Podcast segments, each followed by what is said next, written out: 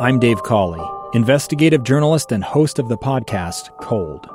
Don't miss Cold's new season 3, where I look into the unsolved disappearance of Cherie Warren, a woman last seen leaving her job at a Salt Lake City office in 1985. Police cast suspicion on Cherie's estranged husband and boyfriend, but never made any arrests or recovered Cherie's remains.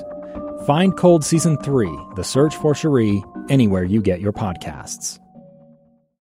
Inside Sources. Inside Sources with Boyd Matheson. It was the news that launched a thousand fears and maybe even a few more conspiracy theories. The Inflation Reduction Act, of course, set aside $80 billion for the IRS, including for tens of thousands of new agents. But while regular taxpayers are digging through their receipts in anticipation of more audits, the, the IRS actually might not be capable of handling this major bump in their budget. Uh, really pleased to have back on the program once again Scott Hodge, who is the president emeritus and senior policy advisor at the Tax Foundation. Had a great piece on CNBC uh, just talking about this very thing of are they really ready uh, to deal with the funds that are coming in? Scott, thanks for joining us on a Friday. Oh, you bet, Boyd. Good to be with you. All right, so uh, give us some historical perspective here. Uh, obviously, that's a big chunk of change uh, going at the IRS. a lot of demands yeah. and expectations. What does that really look like? Well, unfortunately, it looks like Congress has put all the emphasis on the revenue side of internal revenue and very little emphasis on trying to improve the service as part of the internal revenue service.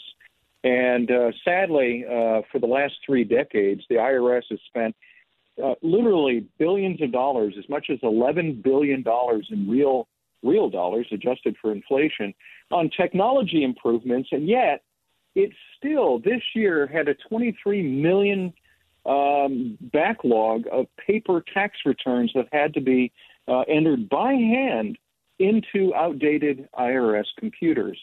And yet, at the same time, there have been some modest improvements on the technological side at the IRS, such that you and I uh, and most American individual taxpayers can submit our tax returns online. About 90% of us do that. And yet there's this huge backlog and problems on the other side of the of the service ledger. And then, of course, there's the infamous cases in which the IRS uh, gets about 70 million calls a year for help, and yet answers only about 10 uh, percent of those calls. So we have millions of people waiting on uh, on hold to get help, and most people never ever do. It's inc- incredibly frustrating, and I think really, again, we hear about these these uh, mil- or thousands of, of new uh, agents and, and investigators, but where the money should be put is trying to bring the IRS into the 21st century. Yeah, I think that's such an important point. Uh, I've been repeating myself a lot this week. Uh, when I used to do business consulting, I would tell executives of all kinds of organizations that cash covers a multitude of sins and problems. It it doesn't solve them. Uh, and uh, we actually had Catherine Rampell uh, on a couple weeks ago, uh-huh. and her great piece in yeah. the Washington Post that was that was visually just stunning to me. I mean, looking at the cafeteria yep. that had thousands, just stacks of paper everywhere of all of these filings, and they were, you know, excited they got the upgrade of some computer system up to Windows XP. Uh, and it just seems to me that we're we're throwing money at all the wrong places, really, so they can say that we're going to get more revenue in. Uh, Boyd, you know, they they started this quote unquote technology modernization program in 1986 in order to deal with the backlog and problems with paper tax returns. Wow. Still, 30 years later, they have not solved this problem and they're still entering it in by hand. It just shows you how far behind the technological curve the IRS is, despite, as I said, billions of dollars worth of investment, and you have to wonder where it went. Many of the programs that they're still using, the computer uh, code was written in the 1960s, mm. and they have still not brought that up into the 21st century. It is it is really an agency that cannot fix itself, and throwing mil- billions more at it is not going to improve the situation. But I got to be honest with you, I can't put all the blame on the IRS. Right. Congress owns some of this because it's Congress that has made the tax code so complex that even the IRS can't administer it, and then you and I are paying the cost. Uh, I just published a piece this this week looking at the IRS regulations. We spent six and a half billion hours a year as Americans complying with IRS regulations and forms. Mm. That works out to about three million people doing nothing but tax returns. And so, you know, we're wasting America's time, and we're make, wait, that turns out to be like 30, 300 billion a year worth of you know lost productivity. Mm.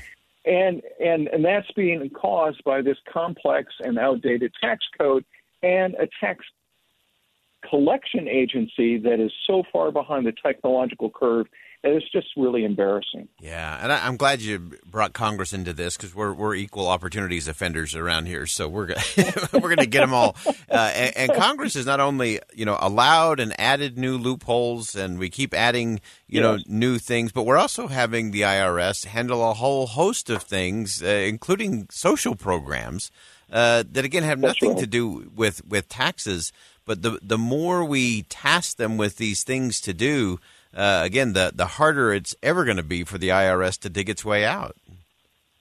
That's right. You know, we we've really turned Congress has turned the IRS into a super agency, delivering more benefits than it is just simply trying to collect taxes, and that's everything from welfare benefits to health care benefits, um, getting tax credits for electric vehicles, putting a solar panel on your roof, adopting children, um, uh, and the list goes on and on and on. And we are simply asking this tax collection agency to do too much, more than what any tax collection agency ought to be able to do.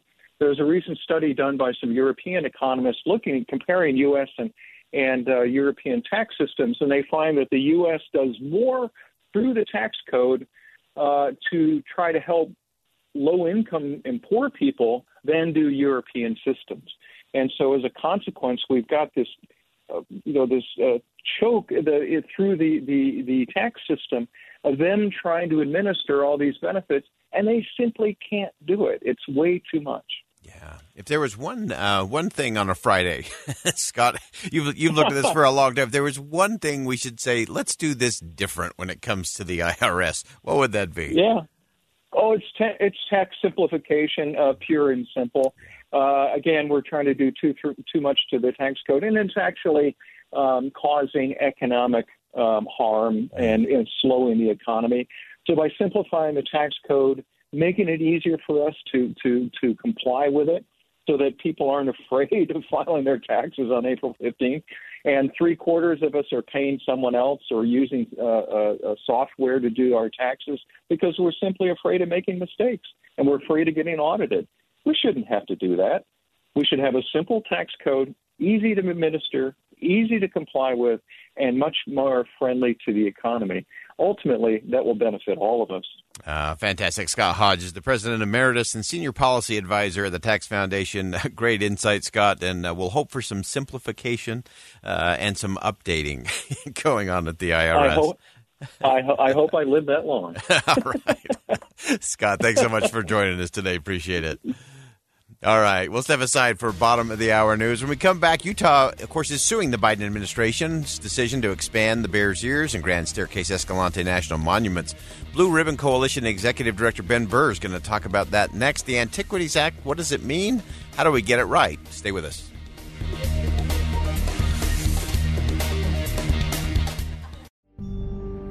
A gun in the face. Then all of a sudden, they all kind of lined up.